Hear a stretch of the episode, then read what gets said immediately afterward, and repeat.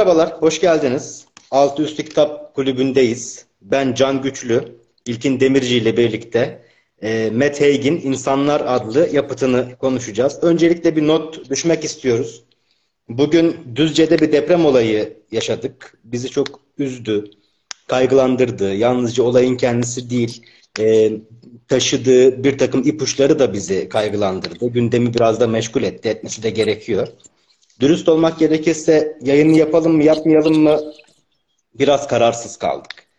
Ee, ancak edebiyatın, sanatın özellikle de kritik zamanlarda, yaşamsal zamanlarda, kötü zamanlarda e, yaşamı sürdürmeye yaradığını, böyle de bir işlevi olduğunu düşündüğümüz için e, yapmaya karar verdik. Zaten bildiğimiz kadarıyla da e, en son haber, habere göre e, bir can kaybı yoktu. E, bu da bizi sevindirdi. E, benim de ailem Akçakocalı, Düzceli, oralı.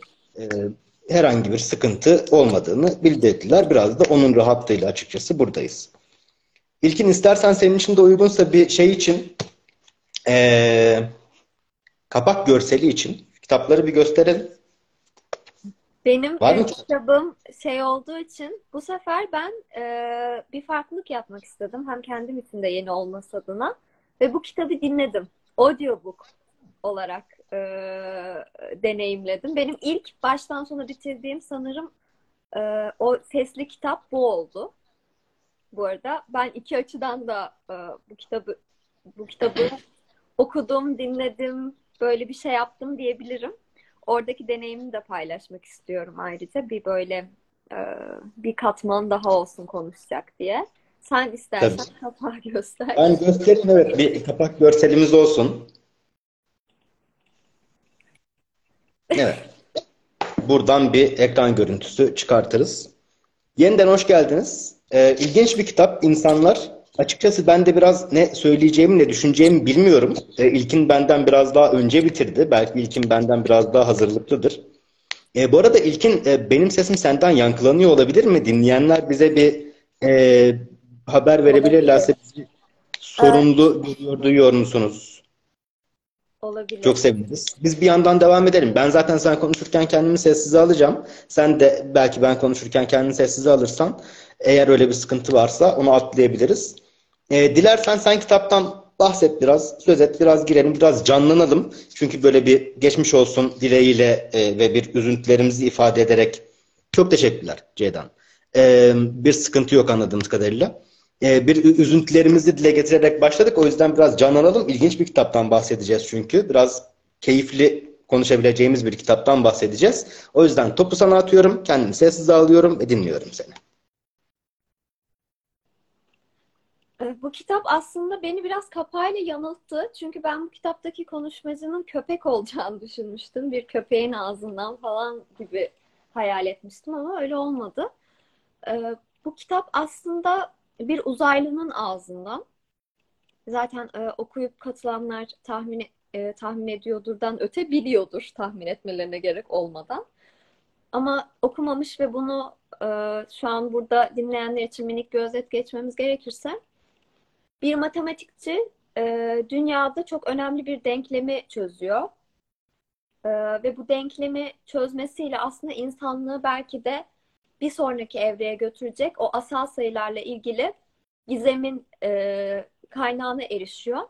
Ve uzaylılar da tabii ki devreye giriyor ve bu e, bilgiyi hem dünyada yok etmek hem de dünyada bu kişinin, bunu bulan Andrew adlı matematikçinin bunu söylemiş olabileceği kişileri yok etmek, ailesini yok etmek, ona dair her şeyi yok etmek adına bir uzaylı gönderiyorlar. Ve bu uzaylı gerçekten e, ilk saniyeden beri e, çok ya bu görevi hiç istemiyor aslında. Bu görev ona biraz zorunlulukla verilmiş bir şey. Hiç hazır değil. İnanılmaz hazırlıksız bir şekilde dünyaya iniyor. Dili bile anlamıyor. Gördüğü birkaç böyle ipucundan e, bir şeyler çıkarmaya çalışıyor. Onlar da yanlış oluyor. Mesela işte karşıdakine tükürmenin bir e, aslında iki kişi arasında sevgi saygı gösterisi olduğuna inanıyor çok uzun bir süre. Ve deneyimleriyle fark ediyor ki bu öyle değil. Aslında ondan sonra bu Andrew'un gerçek ailesiyle bir araya gelmesi, onlarla bir bağ kurması, Andrew'un bazı gizli sırlarının içine dahil olması, bunları çözememesi, anlayamaması üzerine e, ilerleyen bir kitap. Ya düşününce aslında e, bunun biraz böyle insanlığa, benliğe e, çok derin bir bakış olduğunu da hissediyorsunuz. Zaten e, benim en azından sesli kitabımın sonunda vardı bir yazar notu. Yazarın e, pandemi döneminde özellikle kendine çok uzaklaştığı, çok yabancılaştığı, biraz böyle kendine ve insanlığa dışarıdan bakmaya çalıştığı bir dönemde yazdığı bir kitap olduğunu söylüyordu. Çok da belli aslında bu. Neredeyse bir uzaylıya dönüp onun gözünden insanların hislerini, yaptıklarını, ilişkilerini, bazı böyle dinamiklerini inceliyor. O açıdan ilginç. Daha önce e, buna benzer bir kitap okudum mu bilmiyorum, hatırlayamıyorum. En azından aklıma gelmiyor. E, bilim tabii ki bilim kurgu. Yani özünde bir bilim kurgu kitabı bu. E, ama ben o kitaplardaki biraz gerçeküstü, biraz bilim kurgu elementleri zaten çok severim. O nedenle genel anlamda keyifli okudum. Ama geçenki kitaba geçenki kitaba göre şöyle bir yorumum olacak. Ee, ben Sally Rooney'i gerçekten çok ayrı bir yerde tuttuğum için onu kötü göremiyorum ve herhangi bir kötü yorum yapmamıştım ama bu kitapta bana biraz batan böyle tam olarak içime sinmeyen birkaç yer oldu. Bunları canlı da aslında konuşmak istiyorum. Ee, bir tanesini yanlışlıkla keşfettik aslında bu yayına girmeden önce ama özellikle yayına bıraktık üzerinde konuşmayı. Hiç konuşmadık. Ee, ona da gireceğim ama önce Can'ın böyle bir genel yorumunu dinlemek isterim. Ee, sizin de isteyeceğinizi düşünüyorum. Can'a özel olarak bir şeyiniz yoksa tabii ki. O seçeneği açık bırakmam benim için ne kadar rahatlatıcı ve mutlu edici oldu. Yani ama tabii ki her zaman herkes için açık. Valla ben kitabı çok keyifle okudum. Ee, dürüst olmak gerekirse biraz aceleyle bitirdim. Yayından 2-3 saat önce falan bitirdim. Belki daha e, az süre önce bitirdim. E, çok da keyif aldım. Yani Matt Haig'in e, çok ilgi gören bir yazar olduğunu biliyorum. Benim ilk Haig'im bu. Şeyde de ilk toplantıda da ilk Selirunim'di. E, o yüzden biraz aslında bunu da istiyoruz biraz. Yani bizim önceden konuşmuyor olmamız, çok da tanımadığımız yazarlara öncelik veriyor olmamız bu yayınlarda biraz da buna işaret ediyor. Bir keşif girişimi yaptığımız iş. Sohbet ediyoruz. Zaten bildiğimiz şeylerle ilgili ben ilkinin zaten ne düşüneceğini biliyorsam o kitapla ilgili konuşacak çok da bir şeyimiz olmayabilir. E, ya da en azından size tebliğde bulunuyormuş gibi oluruz. O da çok anlamsız ve nahoş bir şey olur. Gerçekten de bir uzaylının gözünden özellikle de modern toplumu, insanlığı tabii yani uzaylının gözünden insanlığı değerlendirelim dediğiniz zaman illaki böyle bir kitap çıkmayabilirdi. Bu başlangıç tümcesinden, bu ana konudan illaki böyle bir kitap çıkmayabilirdi. Matt Haig'in öncelikle benzerlerinden ayrıldığı noktanın aslında bir ölçüde bu Amerikalıların YA dediği genç yetişkin romanlarında olan bir hafif eğlenceli, yaşamı da sorgulayan ama komik olmayı elden bırakmayan, bir biçimde okura eğlendirmekten geri durmamaya özen gösteren bir ton var. Bu aslında bir genç yetişkin kitabı sayılmaz büyük olasılıkla ama o tonları taşıyan, biraz daha o yazarlarda görmeye alıştığımız ya da benim alıştığım bir tonu var Matt Haig'in.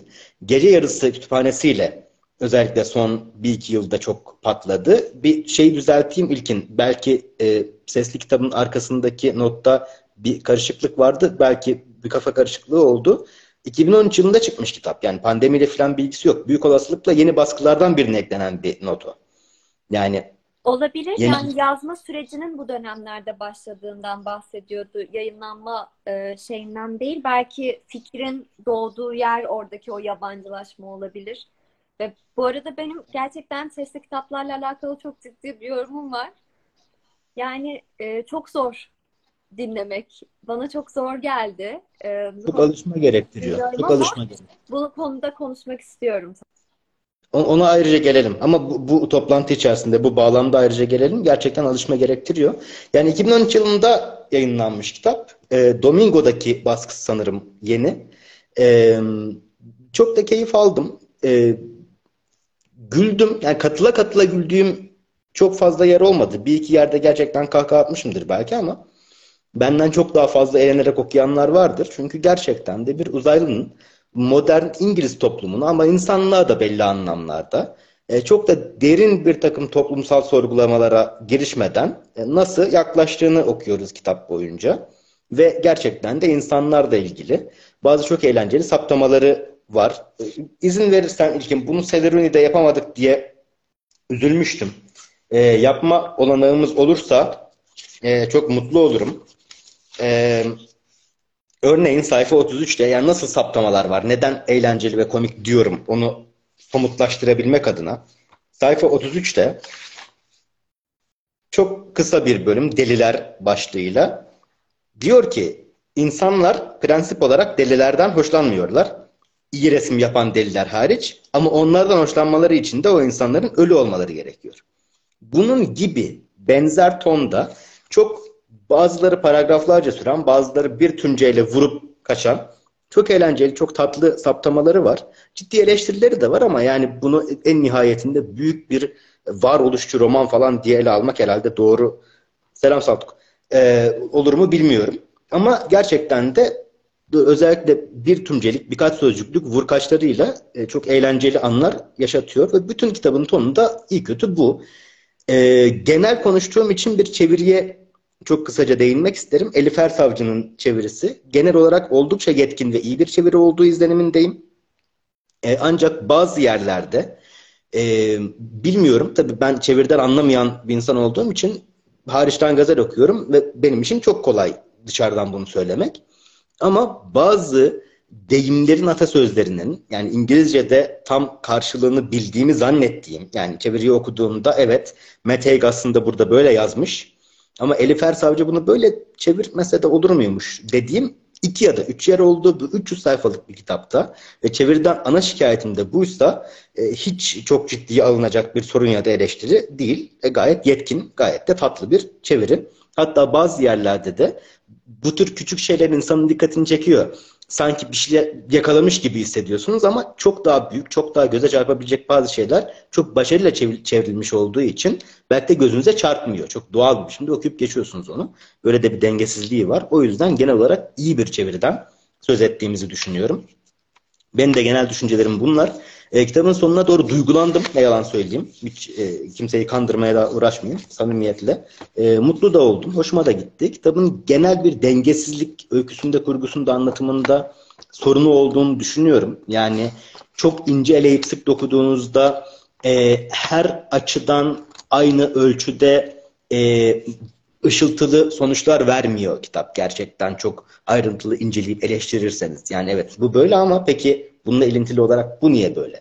Derseniz her açıdan çok başarılı sayılamayabilir. Ancak çok samimi bir kitap olduğu izlenimindeyim. Matt Haig'in de çok içtenlikle yazdığı izlenimindeyim.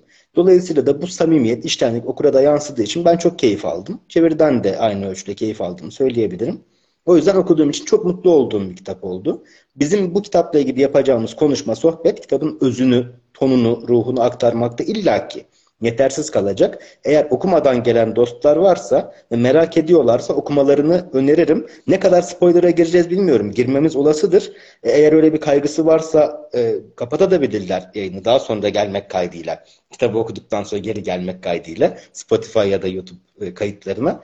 E, ancak e, ben çok tatlı bir kitaptan söz ettiğimiz kanısındayım. Çok teşekkür ederim. Çok dolandırdığım sözü aslında hep aynı şeyi söylüyorum yani başından beri. Ee, sen tam e, burada böyle şeyde dostlar kelimesini kullanınca senin neden e, bu kitabı benden daha çok sevdiğini fark ettim. E, sen aslında benden daha duygusal bir insansın Can. Bizim arkadaşlığımızda genel olarak e, bu tam tersi, çok olası. Çok olası. Tam tersi algılanıyor ama sen benden daha duygusal bir insansın. E, benim Matt Haig'le ilgili bir problem var. Benim ilk Matt Haig e, kitabım değil. E, ben Gece Yarısı Kütüphanesi'nde okudum. Ee, biraz böyle kitaplar çok akıcı bu arada. Akıyor gidiyor. Onunla alakalı herhangi bir problem çekmiyorsunuz. Bir günde, bir buçuk günde falan bitirebildiğiniz kitaplar. Çok uzun değiller, çok ağdalı sözler yok. Böyle sarkastik, ironik dokunuşlar var. Okumayı keyiflendiren, olayı komediye çevirmeden bir mizah katan. Ama bir noktada kamu spotuna bağlıyor. Yani bir noktada Matt Haig bir kamu spotu giriyor. Yani bu da genelde benzer e, şeylerde oluyor, temalarda oluyor anladığım kadarıyla. Bende bir kitap daha var. Zamanı durdur durdurmak e, yani tam ismini bilmiyorum. Zaman, zamanı durdurmanın yolları. Ece okudu onu. İngilizcesinden okudu. How to Stop Time galiba İngilizcesi. Aynen yani bende de var o. Ee, Bana da arkadaşım Zeynep onu hediye etmişti. Ee, Ve hani onu da okuyacağım. Ama onda da tahmin ediyorum ki böyle bir şey vardır yani günün sonunda. Yani sondaki o mesela 90 mesaj evet duygusal 90-98 hatta yani kaç tane audiobook olması 97. en kötü şeyi tam detaylara geri dönüp bakamıyor olmanız ve ben e, bunu çok seviyordum. Yani okuma deneyiminde kaybettiğim bir şey oldu bu benim sesli kitapta. Ama bu işte e, o kısım tabii duygusal sonuçta bir e, çocuğun bir baba figürü e, oluyorsun. Uzaylısın. Hiçbir şekilde insan değilsin. E, ve hani bu insan olmadığın halde gelip bir çocuğun babası oluyorsun. Kendi babasından daha iyi bir şekilde babası oluyorsun. Ve o sana hani bana kimse tavsiye vermedi deyince oturuyorsun ve bir hani birkaç tavsiye yazmak istiyorsun. Çok güzel bir düşünce. Çok güzel bir şey. Keşke tavsiyeleri biz okumasaydık. Yani onun tavsiye yazdığını bilseydik ama o tavsiyeleri biz okumasaydık. Çünkü gerçekten yani e, herhangi bir yazarın 97-97'sini e, gerçekten de cringe olmadan bitirebilme ihtimali yoktu. Matt Haig'in de olmadı ve böyle şey oldum yani yarısı böyle e, bana Instagram'da ya da Twitter'da böyle özlü söz gibi çıkabilecek o tarzda geldi. Ben böyle detaylarda bazı şeyleri e, böyle gizemli bırakmayı seviyorum. Mesela Lost in Translation diye bir film var. Belki izleyenler vardır şeyde bu tarafta. Bir saniye kedim e, evi kır, evdeki kütüphaneyi kırmaya çalışıyor da dayı. E, Lost in Translation'da şöyle bir durum var. Böyle kız e, çocuğun kulağına, çocuk dediğim kocaman bir adam bu arada Bill Murray. E, Scarlett Johansson'ın karakteri Bill Murray'nin karakterinin kulağına bir şey fısıldıyor filmin sonunda. Ve biz hiç bilmiyoruz onun ne dediğini. Yani orada dediği şeyi bilsek bence film daha kötü bir film olurdu. Burada da ben onu hissettim. Keşke bir tavsiyeler verdiğini bilseydik. Ama ne tavsiye verdiğini hiç bilmeseydik ve onlara özel kalsaydı ve biz aynı zamanda da bu adamın, bu uzaylının daha sonra insan olmuş bu adamın neler düşündüğüne dair e, ya da neler öğrendiğine dair böyle bir minik bir gizemde kalsaydık ve bizim yorumumuza kalsaydı diye düşündüm ve o yorumum oldu. E, burada ben de bu arada Gece Yarısı Kütüphanesi'ni de çok beğendim ve bu kitabı da çok beğendim. İkisini de beğendim. Sadece bu eleştiriyi yapmadan geçemeyeceğim. Yani oradaki o hep bir öğreti olması, hep bir kamu spotu olması e, durumu beni biraz böyle mutlu sonu zorunlu kılıyor bir kere o. Yani Matt Haig'in ilk kitabı da okuduğum ilk kitabı da mutlu sonla bitti. Bu da tabii ki mutlu sonla bitti. Hatta olamayacak bir mutlu sonla bitti yani. Biraz da bana sorarsanız etik olmayan bir mutlu sonla bitti. Yani adam çok kötü bir adamdı, matematikçi adam. Ailesine çok kötü davranıyordu. Çok haklılar. Adam gitti, yok oldu, öldü.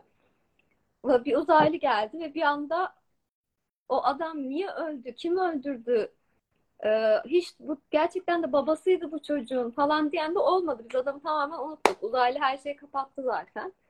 Yani hani umurumda mı adam değil ama hani böyle bir e, şey de düşündüm yani bu nasıl yerine geçebilir? Hani başka bir yerde yeniden başlasalar okey belki daha okey. Ama orayı tam oturtamadım kafamda. Bana böyle hiç etik de gelmedi. Nasıl bir etik kaygım oluştu bilmiyorum ama yani böyle iki noktada şey yaptım. Orada e, hatırladığım kadarıyla Can'la işte spoiler yediğimiz e, konuşma konumuz buydu. Can onları çok sevdi. Oradaki o 97 e, öğütü. Tavsiyeyi. Ben de çünkü sabahtan beri Mevlana'nın yedi öğüdü benzetmesi yapacağım. Onu e, tutuyorum içimde. Bazıları öyle gerçekten. Yani e, şey var galiba yanlış bir şey söylemeyeyim bakarım birazdan. E, Bildiğini düşünme ama düşündüğünü bil. Tamam ya işte bu Mevlana'nın yedi öğüdü bu işte. Ya olduğun gibi görün ya göründüğün gibi ol Yani ya. Bazıları ya- öyle gerçekten Ya ama ben padişah ben padişahsam emrediyorum sen otur ama sen padişahsan emrediyorum. Yok sen bana emrediyorsun ben oturmuyorum. O, o Mevlana değil abi. Hani... Bana o tarz geldi ve asla da söylemedim. Keşke bu kayıtlı kalmasaydı dünya üzerinde ama kayıtlı kalacak. Yapacak bir şey yok. Ee, doğrusunu bilen bana yazabilir. Ee, her zaman açığım düzeltilmeye. Devralayım mı biraz? Ee, şeyden bu 97 tavsiyeden bir insana tavsiyeler galiba başlığı. Yani çok e, çok yeni bitirmiş olmamın 2-3 saat önce bitirmiş olmamın bir artısı bazı şeyleri çok iyi hatırlıyorum. E, çok hızlı okumak zorunda hissetmemin bir eksisi bazı şeyler çok bulanık kafamda. Yani bir gerçekten yerip geçmiş bazı şeyler de var. E, bu 97 yani kitabın sonunda bir biraz toparlayarak gelelim. Büyük olasılıkla okuyan arkadaşlar şu anda yayında ama e, sonuç olarak Riemann hipotezinin çözülmesinin e, ardından bu hipotezi çözen matematikçinin ortadan kaldırılması gerekiyor ki dünya fazla ilerlemesin. Yani bu benzetmeyi yapmamak için de tıpkı az önceki Mevlana'nın yedi öğüdü benzetmesi gibi çok durdum. Beni bağışlayın gerçekten. Keşke bunu hem yapıp hem geri alma şansım olsaydı ama e, dış mihraklar durumu burada. Gerçekten dünyanın gelişmesini istemeyen bir takım dış güçler dünyaya bir suikastçı gönderiyorlar.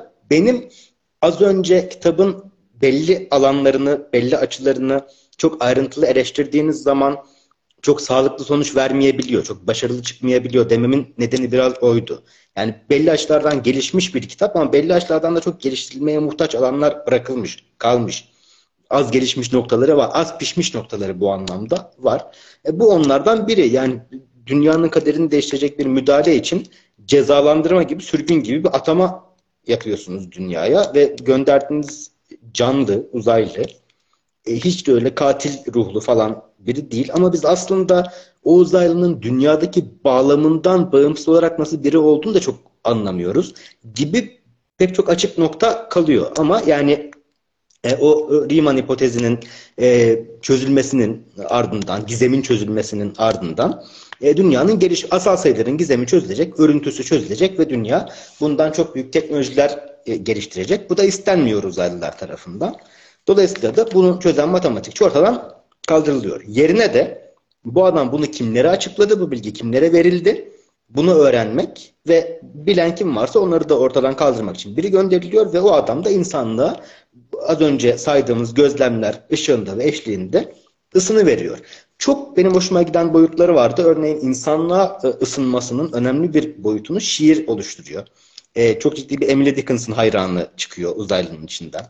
Ee, şaraptan hoşlanıyor zaman içerisinde. Ee, kitaplara merak salıyor ki bunlar ya gerçekten de bana kalırsa da insan olmanın temel öğeleri ya da benzer şeyler tarih boyunca. Şu an sahip olduğumuz kültürel tüketim malzemeleri tarih boyunca yoktu elimizde ama e, yorumu okuyacağım birazdan. Yoktu elimizde belki tarih boyunca ama benzer tonda şeyler her zaman vardı o ya da bu biçimiyle. Ve bunlar bizi aslında insan kıldı. Bize bir benlik kazandıran, toplumsal anlamda da bireysel anlamda da büyük oranda bunlar. Dolayısıyla insanlığa böyle ısınması, sevgiyi keşfetmesi, bir aileyi benimsemesi bunlar kitabın özünü oluşturan, bir özet olarak geçmeye çalıştım. Ve e, ana temasını da oluşturan şeyler. E, ilkinin etik değil dediği şeyi bir anlamda anlıyorum. Bir anlamda da yani adamın demek ki yani uzaylının yerine geçtiği, alınan ve ortadan kaldırılan matematikçinin seveni yokmuş. Kimse de yani uzaylının uzaylı olduğu ortadan ortaya çıktıktan sonra bile ya yaşadıkları şok ayrı. Yani uzaylı varmış, geldi, bizim ailemize girmiş. Bunların şoku ayrı. Ya bizim babamız vardı, o ne oldu? O kimsenin umurunda değil o. Kimse babasını aramıyor gerçekten. Zannederim ilkinin dikkat çekmeye çalıştığı şey biraz buydu. Ee, ama bana kalırsa da gerçekten Haig bir anlamda iki şey yapmak için ben o duyguya kapıldım. Hiç doğru olmayabilir. Ama iki şey yapmak için kitabı yazmış. Bir, o işte bir uzaylı dünyaya gelseydi nasıl görürdü bizi? Nasıl yaklaşırdı bize? Ve belki onu bize ne yaklaştırırdı? Kitap ana sorusu bu zaten. Bunun üzerinden yazmış kitabı. İki, varmak istediği noktada bana kalırsa o 97 öğüt zaten. Dolayısıyla da hani sen dedin ya keşke biz görmeseydik onların ne olduğunu diye. Ben Matt başından beri çok büyük bir olasılıkla bunları gerçekten yazmak niyetiyle yola çıktığını düşünüyorum. Ve hani Hiç de öyle. Bunun aslında o öğütlerin e, senin didaktizm eleştirini doğrular bir biçimde. Öğütlerin öyküyü zenginleştirmek için var olduğunu düşünmüyorum. Zaten öğütlerin Mete kafasında kitabın kurgusunun, öyküsünün önemli bir bölümünü oluşturduğunu düşünüyorum. Ben de büyük oranda keyif aldım. Ama gerçekten de yer yer didaktizme kaydığını e, ben de kabul etmek ve itiraf etmek durumundayım. Orada şöyle bir nokta var. Sen konuşurken aklıma geldi. Ya daha önce de aslında birçok kitapta işte mesela Giver, e, Giver'ın şu an Türkçesini hatırlayamıyorum ama sen hatırlarsan e, ya da Seçilmiş kişi diye çevirmiş olmaları lazım. Diye Arkadaş mı çeviriyordu? Emin değilim. Sanırım arkadaş Remzi mi çeviriyordu? Remzi galiba. Ee, Bazı böyle distopik e, romanlarda zaten görülebileceği gibi böyle hani kişisel deneyimlerin, tercihlerin, duyguların zayıflık olarak e, algılanıp elendiği e, topluluklar aslında distopik topluluklar olarak yansıtılıyor edebiyatta. Ee, burada da aslında biz çok fazla bilmiyoruz bu uzaylının nereden geldiğini ya da nasıl e, bir kişi olarak geldiğini ama bildiğimiz mesela birkaç bir şey var. Mesela orada anne, baba, aile gibi kavramlar yok. Bunu söylüyor, bunu anlatıyor, bunu yadırgadığından bahsediyor. İşte korku yok, ölüm yok, hastalık yok, e, sevgi yok, e, aşk yok. Yani Tek bir bilinç var. tek bir bilinç var. Gözcüler var. Onlar bazı şeylere karar veriyor. Bir de diğerleri var. Onlar uyguluyorlar. Gözcüler ve diğerleri aslında bu toplum e, başlı başına işte e, farklı bilgilerin farklı topluluklarda, farklı gezegenlerde işte ka e, kaosa yol açacağı zaman gidiyorlar, bunu engelliyorlar gibi bir şeyden bahsediyor. Ve bu uzaylı da geldikten sonra zaten e, dünyada işte bunları zayıflık olarak görmekten başlayan bir noktadan aslında bunların zayıflık olmadığı, bunları yaşamın çok özü olarak gördüğü bir noktaya geliyor. Ve diyor ki ben ölümsüz olmak istemiyorum, ben uzaylı olmak istemiyorum, ben e, vay benim İngiltere'm, vay benim karım, vay benim oğlum diyor ve insan olmaya karar veriyor. Yani burada aslında çok benzer bir tema var. Yani düşününce E, çok temeli olan Haig'in o- üzerinde oturduğu bir e, temel var. Distopyalardan beslenen ve seçilmiş gibi, gibi seçilmiş kişi gibi birçok e, distopyadan da aslında e, üzerine böyle işlenerek giden. O açıdan da aslında bunun böyle çok e, şey olduğunu düşünmüyorum. Yani e, bestseller, tabii ki bestseller bir kitap ama Matt Haig belli ki e, oku yani okuduğunu kendi kitaplarına entegre edebilen ve kültürlü birine benziyor. Yani bana en azından bunu düşündürdü birçok şey. Ha tabii ki bu arada problemler de var. Mesela Matt aynı e, mizahı hem uzaylı için kullanıyor hem Andrew için kullanıyor. Gerçek Andrew için, insan için. Ve biz orada aslında mesela uzaylının mizahıyla Andrew'un mizahının farklı olması lazım. Yazarın burada o dili ayırması lazım bence. İşte mesela Andrew oğluna demiş ki mimar olma. E, mimarların işlerinin takdir edilebilmesi için 100 yıl üzerinden 100 yıl geçmesi gerek. Sen hayat e, döneminde takdir edilmeyeceksin çıkan bir şey demiş. Aynısını Can'ın verdiği örnekte uzaylı da söylüyor. Benzer bir mizahı uzaylı da yapıyor.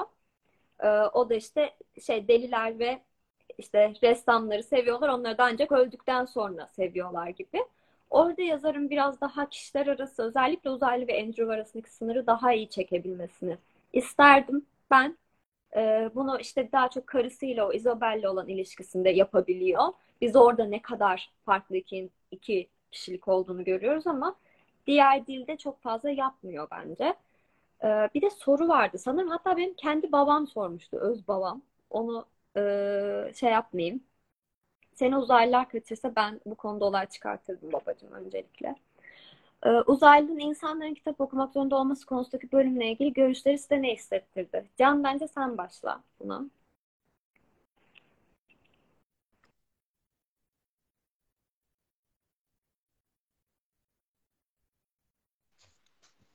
E, sesimi açmaya çalıştım da tuşu bulamadım. Kusura bakmayın.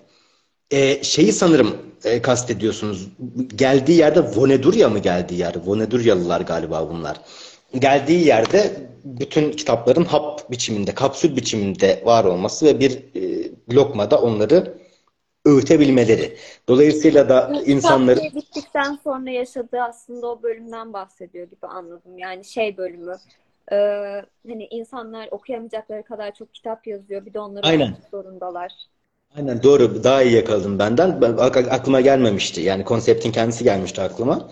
Ee, yani doğru bir yandan bir yandan da hani benim kişisel görüşüm hani tabii ki bizim okuyabileceğimizden kat ve kat fazla kitap olsun ki hani sonuç olarak bir kişinin bütün kitapları okuması gibi bir konsept amaçlamıyor ya da istemiyoruz. Yani çok farklı insanların kendilerince derinleşebilecekleri çok sayıda kitap okumasını istiyoruz. Yani en azından benim kişisel görüşüm bir okur olarak bu olduğu için şeye ben çok hayıflanmıyorum. Ya biz hayatımız boyunca okuyamayacağımız kadar çok kitap üretiyoruz ve ondan sonra bunları tüketmek için daha fazla şey okumamız gerekiyor. Bu da bir kısır döngüye giriyor. Öyle bir eleştirisi yanlış hatırlamıyorsam var. Ee, ya da bir bir nüans yakalıyor orada Mete kendince. Ee, yani evet bir haklılık payı var bunun kuşkusuz. Ee, eğlenceli de bir saptama. Ee, ancak e, ben çok katılmıyorum ona. Yani ben açıkçası şey düşüncesinde değilim. Belki de buna koşut bir e, bölüm olduğu için ya da ben öyle anlıyorum şu anda. E, çok fazla okuyacak kitabımız ve çok az zamanımız var. Nasıl yetişeceğiz? Ya yetişmeyeceğiz. Yani bazı kitapları feda edeceğiz. Bazı kitaplardan feragat edeceğiz. Bu da kötü bir şey değil. Yani bazı kitaplar başka insanların kitapları olacak. Herkes aynı kitaplarla e, değişik oranlarda ilişki kurmak e, durumunda değil bana kalırsa. O yüzden şeyi yadırgamasını şu anlamda anlıyorum. Az önce başladığım noktaya dönecek olursam e, uzaylının memleketinde bütün kitapları kapsül olarak alabildikleri için insanların sözcükleri arka arkaya dizip sıra sıra okuyup bunların hepsini büyük bir zaman ve emek harcayarak elde etmesi ne çok dehşete düşüyor ve buna karşın bu kadar çok şey üretmelerine dehşete düşüyor. Ee, eğlenceli bir şey bence ama yani şey tabii ki hayal edemediğim için hani kapsül olaydı bir kitap onu almayı yerler miydiniz der miydim? Çok hayal edemiyorum onu takdir edersiniz ki. Ee, ama ben e, kitapları, sözcükleri arka arkaya okuyarak tüketmekten çok da rahatsız açıkçası değilim. Yani dolayısıyla çok benim canımı sıkmıyor bu ama eğlenceli bölümlerden biriydi. Ve kitabın ya evet bir şey var. Hani ilgi çekici bir şey var. En azından benim ilgilenebileceğim bir şey var dediğim bölümlerinden de biriydi. Zaten şimdi notlarıma baktığım zaman da hep sanattan, edebiyattan, e, kitaplardan söz ettiği yerlerle ilgili notlar almışım çok büyük oranda. O yüzden de kitapta zannediyorum en çok az önce de vurguladığım şey noktası beni yakaladı. Hoşuma gitti daha doğrusu. Sonuç olarak bir uzaylının insanlığı anlamaya e, çalışma çabası üzerine kurulu bir kurgu ve öykü olduğu için bunların insan olmanın duygularla, edebiyatla, sanatla, e, verisel düşünmeden, matematiksel düşünmeden e, elde edilen bir şey olması teması benim en çok hoşuma giden şeylerden biri kitapta. Ama az önce senin e, dediğin yere de değineyim, e, bir kez daha vurgulayayım. Yani teker teker büyüteci belli yerlere tuttuğun zaman bazı şeyler sırıtıyor. Yani örneğin bir bilim kurgu kitabından işte bir uzaylı uygarlığı yaratıyorsan biraz daha fazla ayrıntı yaratmasını beklersin. Ya da o uygarlığın dünya ile etkileşiminin başka boyutlarının da öne çıkmasını beklersin genel olarak. Yani çok sıkı bir bilim kurgu okuru değilim ama işte bir de Batı'da bunlar biraz e, yapıştırılıyor birbirine. Bilim kurgu, fantastik türleri. Yeni dünya yaratmaya, bunu da kör göze parmak yapmaya dayalı olan türler olduğu için bunlar. Bu tür şeylerde e, world building, dünya yaratma kavramı biraz daha önemli. Burada Matt aslında ne dünyada çok ciddi bir dünya kurmaya uğraşıyor, uzam kurmaya uğraşıyor. Ne de uzaylının memleketiyle ilgili bir dünya kurmaya uğraşıyor. Aslında gerçekten hepimizin yer yer bir uzaylı gibi çıkıp kendimize baktığımızda ya kardeşim biz ne yapıyoruz? Biz neden böyle davranıyoruz? Biz neden böyle bir türüz? Neden böyle canlılarız? Neden böyle yaratıklarız biz? Dediğimiz şeyleri karikatürize edebilmek ve biraz da kendi dünya görüşüyle harmanlayıp biraz da olumlu, yapıcı, duygusal bir noktaya e, vardırabilmek için böyle bir kurguya başvurmuş gözüküyor. Benim için de çok geçerlidir bu. Yani dediğim gibi eleştirilecek çok e, yönü var. E, Goodreads'de 5 yıldız verdim ben. E, kitabın sonuna kadar 4 yıldız diye gidiyordum. 3 yıldıza düştüğüm olmadı kafamda. Olabilirdi de. Celeron'ya 3 yıldız vermiştim yanlış hatırlamıyorsam mesela. Kötü bir kitap olduğu için değil. Ama çok içten yazıldığı bir de Matt Haig'in yazdığı konularla ilgili kişisel derdi olduğunu anlıyorum. Çok yakından tanımasam da takip edebildiğim kadarıyla. E, bunun bir değeri var. Dolayısıyla da Bu içtenlik bana kalırsa hem eğlenceli de bir yapıt çıkartıyorsa çok saygıdeğer bir şey. Konuyu nereye getirdim diye görüyor musun? Ya ben de aslında buradan şeye bağlayacaktım bunu. Kitapları okumak zorunda olmamız e, şeysinden girersem, yani oraya kendi fikrim için dönersem, ben bu kitabı sesli kitap olarak dinledim ve e, neredeyse dinlediğim zamanların yüzde sekseni trafikteyken de, yani yoldayken de, arabadayken de, normalde e, kitap okunmayan e, bir dönem. Burada e, kitap dinledim. Ee, o anlamda benim aslında çok şey yapacağımı düşündüğüm bir etkinlikti bu. Ben bu etkinliği çok severim hani. Ee, bu arada kitap araba sürerken kitap okumak da biraz şovdur onu da söyleyeyim. Yani biraz da müzik dinleyelim. Yani kitap dinlemek pardon yani araba sürerken kitap dinlemek de bir tık şovdur. Müzik de e, gayet giderdi ama ben bu deneyimi en çok buraya entegre edebilirim gibi geldi bana. O nedenle de araba sürmeme entegre ettim. Ve yani e, ileride altı üstü kitapta nasıl kitap kapak e, işte tasarımcılarıyla, çevirmenlerle bunlara böyle dikkat çekiyorsak ileride seslendirmen diye bir böyle şey de açmamız gerektiğini fark ettim. Çünkü seslendirmenin de çok büyük bir önemi var. Yani bu kitabı dinlerken mesela özellikle e, yoğun konuşma böyle bir diyalog olan e, şeylerde, kitaplarda kimin hangi karakterin söylediğini anlamak okurkenki kadar kolay değil. Yani orada seslendirmen biraz sesini değiştirerek bazı karakterlere daha kalın, bazı karakterlere daha ince sesler vererek çözmeye çalışıyor. Ha bu yüzde yüz çözüyor mu? Bence çözmüyor. Yani benim yine kafamın karıştığı yerler oldu. Yine anlamadığım yerler oldu. Bunu kim söyledi dediğim yerler oldu. Oralarda geri dönmem gerekti. Ee, bir daha dinlemem gerekti. Bazı yerleri çok sevdim ama altını çizme gibi bir şeyiniz yok. O cümleyi kaydetme gibi bir şeyiniz yok. Oraya dönemedim geri. Yani böyle eksikliğini hissettim. Yani ileride de eminim ki kitap okumanın çok farklı yollarını e, bulacak. Yani teknoloji yaratacak. Belki gerçekten de bir noktada e, direkt beynimize bilgi entegre edebileceğimiz bir yere geleceğiz. Yani bu da olacak.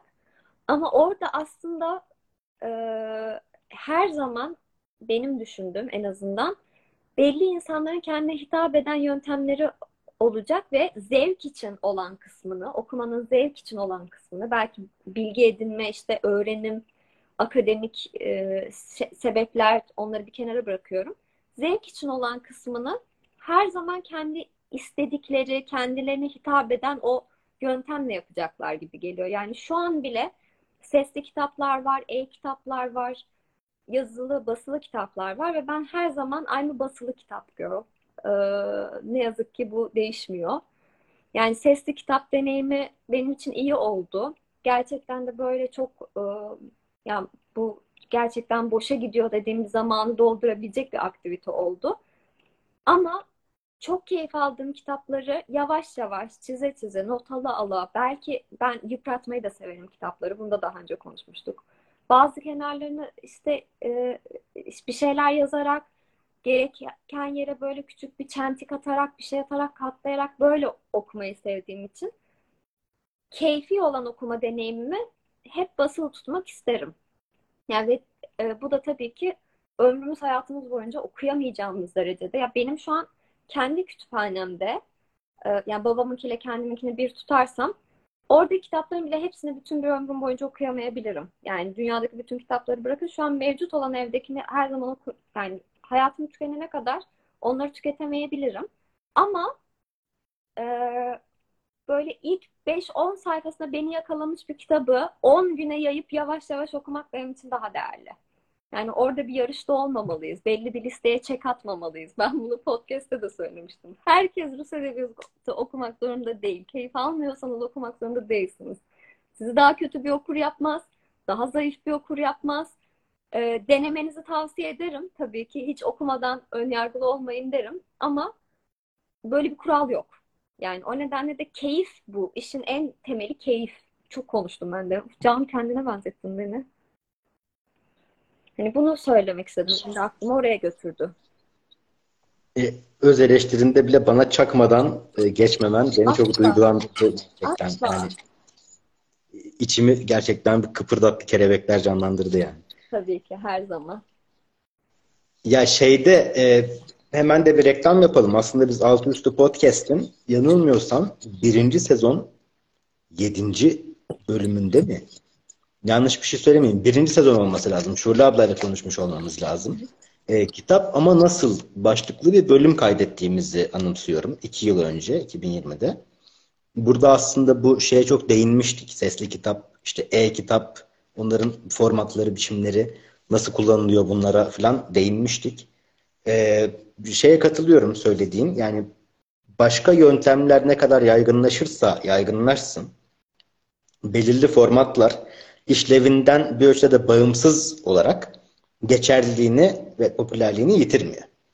Örneğin e-kitabın e, basılı kitabın yerini alması bekleniyordu. Şu an en son şeyi bilmiyorum ekonomik değişimlerle birlikte de ama bir iki yıl önce e-kitap satışları arttıkça basılı kitap satışlarının da arttığı yönünde bulgular vardı. Yani bunlar örneğin gazetelerde biraz daha farklı işleyebilir. Hani haber e, basınının tüketilmesinde biraz daha farklı işliyor olabilir ama edebiyatta yani kitaplarda kurgu veya kurgu dışında e, bir formatın yükselmesi diğer formatın e, düşüşüne doğrudan birebir etki etmek durumunda olmuyor. Dolayısıyla da belki e, hatta böyle bir kavga çıkacak. Yani yarın öbür gün kapsülü çıkacak o kitabın ama şey falan da diyecekler. Ya sen bir kere o kitabı kapsülden okudun. Kapsülden okudun sen o kitabı. Ben ciltlisini okudum falan diyecek. Bende birinci baskısı var.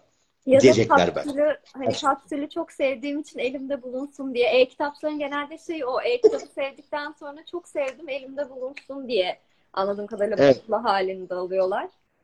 O, o biraz e, ekonomik koşullarla da ilgili. Yani e, şu koşullarda Türkiye'de özellikle kim yapabiliyor onu bilmiyorum ama e, Batılılar bazen yapıyor onu. Yani bir de adamların öyle bir kaygısı yok. Şimdi biz e, e-kitap ben e-kitaba çok baş- başvuran bir okurum. Sıklıkla e-kitap okuyorum. Çünkü benim o kitapları gidip mağazadan alma şansım çoğu kez olmuyor. Ya da olsa da iki ay sonra falan oluyor. Acelem varsa belli kitaplarda Kindle'dan okuyorum ben, Amazon'dan okuyorum. E, ama insanlar gerçekten ya kitabın çıktığı gün bana sabah 8'de gelsin ya da gece 12'de gelsin diye kitabını alıp ondan sonra ertesi gün çok seviyorum ben bu yazarı diye gidip ciltlisini alabiliyorlar. Ama bu konuyu çok dağıttığımız bir nokta. E, var mı insanlarla ilgili senin söylemek istediğin bir şey? E, ondan sonra bir soru ya da eleştiri ya da yorum var mı diye aşağıya soracağım. Varsa en son onları yanıtlayalım diye. Ben bir iki bir şey söyleyip kapatacağım ama önce senin varsa senin söyleyeceklerini dinleyelim. Yani günün sonunda aslında çok fazla şey söylemeyeceğim. Söylediklerimi özetleyeceğim sadece. Ee, biraz böyle kapanış olması amacıyla. Yani e, Matt Haig bir daha kitap ya- yazsa bir daha okurum. Evimde de zaten olan kitabını da okuyacağım. Hani böyle okumak istemediğim bir yazar değil. Ee, sadece yani tarzına biliyor muyum? Gittim geldim mi?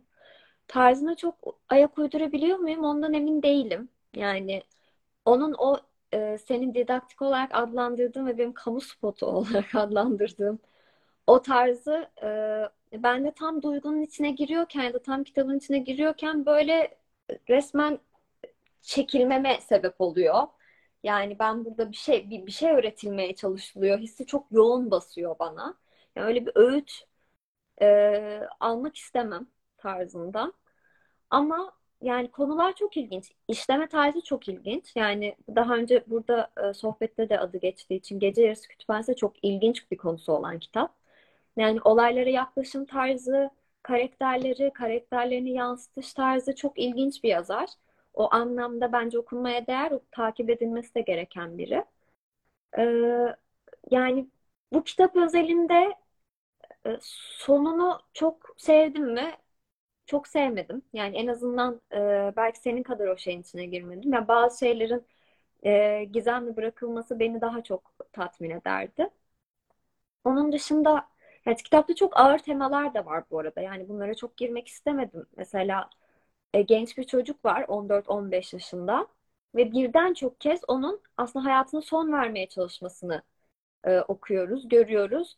Ve buradaki sebebi mesela tam olarak anlatmıyor yazar. Yani biz sadece babasının gölgesi altında kalmak, işte biraz kendini salak hissetmek, babası yüzünden sürekli dalga geçirmek falan filan gibi bir şeyleri görüyoruz ama çocuğun iç dünyasına dair ya da çocuğun düşüncelerine dair bir şey görmüyoruz. Odak o değil.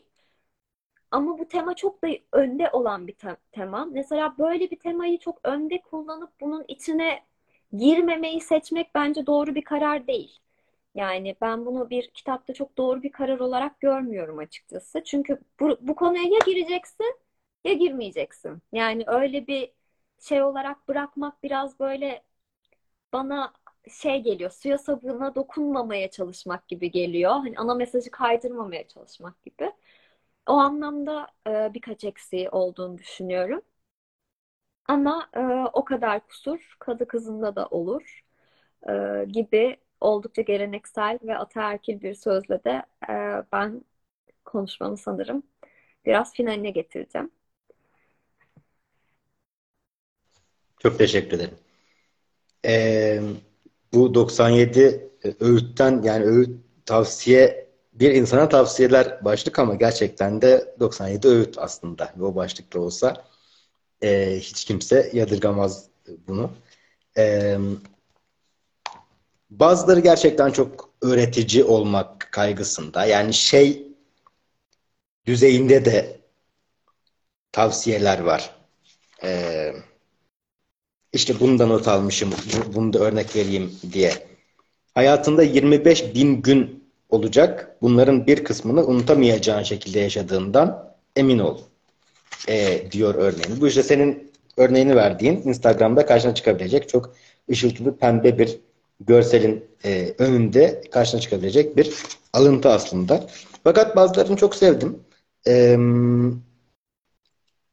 üslubundan bağımsız olarak şeyi çok sevdim. Bir de alt üst kitapta bizim dosyaları inceleyen arkadaşlar varsa benim edebiyat ve ideoloji başlıklı bir dosyam var. Yani biraz da kurgu ve kurgu dışı arasında bilim ve edebiyat arasında nasıl durulur, nasıl yaklaşmak lazımla ilgili benim kişisel bir derdim her zaman olduğu için buna değinen şeyler beni çok mutlu ediyor.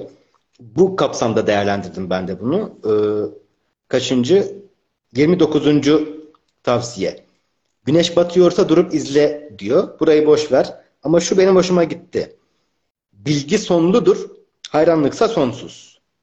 Yani bu güzel bir şey gerçekten. insanlığa ait bir şey bu. Bir şeylere hayran olabilmek, o duygu yoğunluğunu yaşayabilmek. Bunun rasyonel bir nedeni olmayabilir, olabilir. Duygularımız, hayranlığımız, sevgimiz mantıki bir temele oturabilir ama oturmayabilir ama bizi insan yapan şeylerden biri bu. Yani özellikle de bir sosyal hayvan isek bununla da ilintili olarak.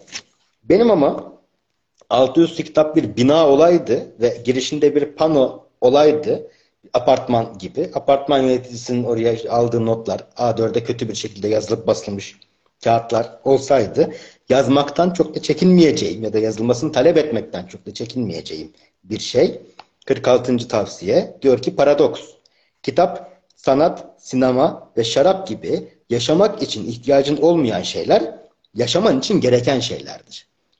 Bu çok doğru. Yani gerçekten bu da aynen insanı var eden, e, kültürü var eden e, ve sürdüren e, öğeler bunlar ve bizi insan yapan, doğadaki diğer türlerden bir anlamda ayrılmamızı sağlayan şeyler ve bizden bir şey kalmasını temin eden şeyler. İnsan türü yarın silinip gittiğinde biraz şanslıysak bazı yapıtlar silinip gitmeyecek ve belki de yani Mete çok yüce bir noktaya yerleştirdiğim için değil belki de işte Matt Haig'in bu insanlar yapıtı kalacak bizlerden sonra ya da uzunca bir süre kalacak en azından. Bir iz bırakmak anlamında. Bu çok değerli bir şey. O yüzden bunları da çok derin sorgulamalara gark olmadan tartışabilmesi anlamında insanların ben ilginç ve eğlenceli bir kitap olduğunu düşünüyorum. Keyifle okudum. E, hiçbir noktada durup insanlığımı sorgulamadım ama bazı yerlerde ya işte evet doğru bak bu güzel dediğim yerler oldu. Mete Egin neden böyle yaklaştığını anladığımı zannettiğim ama çok paylaşmadığım bazı yaklaşımları oldu. Olabilir. E, kitap okumak böyle bir şey. O yüzden ben çok keyifli okudum. Eğer bize eleştiri, yorum, soru, su olan arkadaşlar varsa yazarlarsa çok sevinirim. Yoksa yavaş yavaş toparlayabiliriz diye düşünüyorum. Ama gerek okuma kolaylığı açısından, gerekse işlediği konuların ilginçliği açısından bana kalırsa keyifli bir kitap. E, okumayanlar varsa bence dediğim gibi e, bu kayda geri dönmek koşuluyla e, okusunlar. Son bir iki dakikayı yakalamak isterler belki. E, dolayısıyla da okuduğum için mutluyum. Seninle sohbet ettiğim için de mutluyum. Kendi kendime okuyup da bıraksaydım belki de e, aynı ölçüde verimli olmayacaktı benim için. Teşekkür ederim. Dinleyicilere, izleyicilere çok teşekkürler. Sana çok teşekkürler. Biliyorsunuz Alt Üstü Kitap Kulübü'nün e, bir e, düzensiz buluşma yapısı içerisinde ilerlemesini istiyoruz her zaman. E, ikidir bizi görüyorsunuz. Aslında bizim amacımız hep bizi görmemeniz. Yani en azından hep beni görmemeniz. Yani hep görebilirsiniz. Benim açımdan bir sakıncası yok ama hep beni görme, görmemenizi ben tercih ederim. E, bir sonraki ne zaman olacağını bilmiyoruz. Çok büyük bir olasılıkla 2023 yılına kalır. E, bu süre içerisinde ilk toplantıda yapmadığımız bir şey yapalım eğer senin için de uygunsa ilkin. E, bir sonraki toplantıda tartışmamızı istediğiniz kitaplar varsa, önerileriniz varsa hani söz veremiyoruz elbette. Çünkü bilmiyoruz gerçekten ne okuyacağımızı. Çok mekanik ilerlemiyor. Çok gerçekten çok keyfi ilerliyor bu. Yani ikimiz neyi severiz ve sizin ne ilginizi çeker diye düşünüp e, 10-15 dakikada böyle tamamdır deyip çıktığımız şeyler oluyor. Ama sizin önerileriniz bizi evet. yönlendirir. Çok da iyi Evet. Belki bunun duyuru postunun altına e, yorum olarak bırakabilirsiniz. Güzel olur. Evet, nasıl olsa biz dosyayı paylaşacağız. Yani Spotify, YouTube kayıtlarını paylaştığımız bir gönderimiz olacak. Önümüzdeki günlerde umarım yaramazlık olmazsa. Onun altına yazabilirsiniz. Ee, bize mesaj atabilirsiniz her zaman Instagram'dan. Bununla ilgili, ilintili olarak olmayarak. Ee, Sessiz Hasta galiba ilkin senin dosya konun mu olacak? Sessiz Spoiler. dosya geliyor. Herkes herkes şey olsun. E, sakin olsun. İlkin olur. İlkin e, sizin şeyinize yetişecek. E, aslında yazarıyla alakalı bir dosya hazırlıyorum. Hem Sessiz Hastayı hem Yitik Kızları hem de bu iki kitaba aslında e, şey olabilmiş ne denir ilham olmuş. Diğer kitapları da böyle tartışacağımız aslında çok güzel bir dosya hazırlamaya çalışıyorum ben de Aralık için. E, Sessiz Hasta Artık konusunda e, Banu Hanım'ın düşüncelerini en azından ben onun özelinde duymak isterim. Eğer kendisi de bana iletmek isterse. tabii. Aa, sayem, sayemizde okumuştunuz. Ay çok şu an çok şey oldum. Çok onore Çok oldum. teşekkür ederim. Ve artık ilkincim sen de dosyayla ilgili üzerinde bu toplantıdan önce taşımadığın bir baskı taşıyorsun. Hayırlı uğurlu olsun. Aynen öyle. Ama e, kendime inanıyorum, kendime güveniyorum. E, bunu tamamlayabileceğime 2023'ten önce e, eminim. Burada da sözünü vermiş olayım. Hadi bakalım. Çok teşekkür Ee, ederim. daha önce bu tür, bu tür şeyleri e, şeyde e, dinlenme ve rahatlama yılımla ilgili de böyle bir muhabbetimiz olmuştu. Evet. Ee, yine bir söz söz değil ama bir öngörüde Ben bulunmuştum ve o sözü yerine getirdim. Ee, dinlenme ve rahatlama yılım e, daha Türkçe'ye çevrilmeden önce ben bunu Türkçe'ye çevirirse şu yayın evi çevirir dedim ve e, Niye itaat- gizliyoruz bunu? İtaki canım. değil mi? Evet. Orada önden bilip burada yanlış söylemeyeyim diye yaptım aslında. Ee, Bunu Evet. çevirse çevirse Itaki çevirir dedim. İki ay sonra Itaki çevirdi ve ben Şule ablaya göndermeye söz vermiştim. Ee, gönderdim. Hiçbir iç bilgim de yoktu. Herhangi bir kaynağım yoktu. Çok teşekkür ediyorum. Sadece kendime ve e, muhteşem öngörüme. E, bizim de onur tablomuzda yer alan, gurur tablomuzda yer alan e, başarılarımızdan biri bu öngörü. E, muhabbeti çok uzatmayalım. E, Kitap Kulübü'nün kısası makbuldür. Çok teşekkürler katılımınız için. İlkinci çok teşekkürler. Çok, mutlu oldum. insanlarla ilgili konuştuğum için. Kaydı paylaşacağız zaten. Bir sonraki Alt Üstü Kitap Kulübü'nde görüşmek üzere. Kendinize iyi bakın. Hoşçakalın.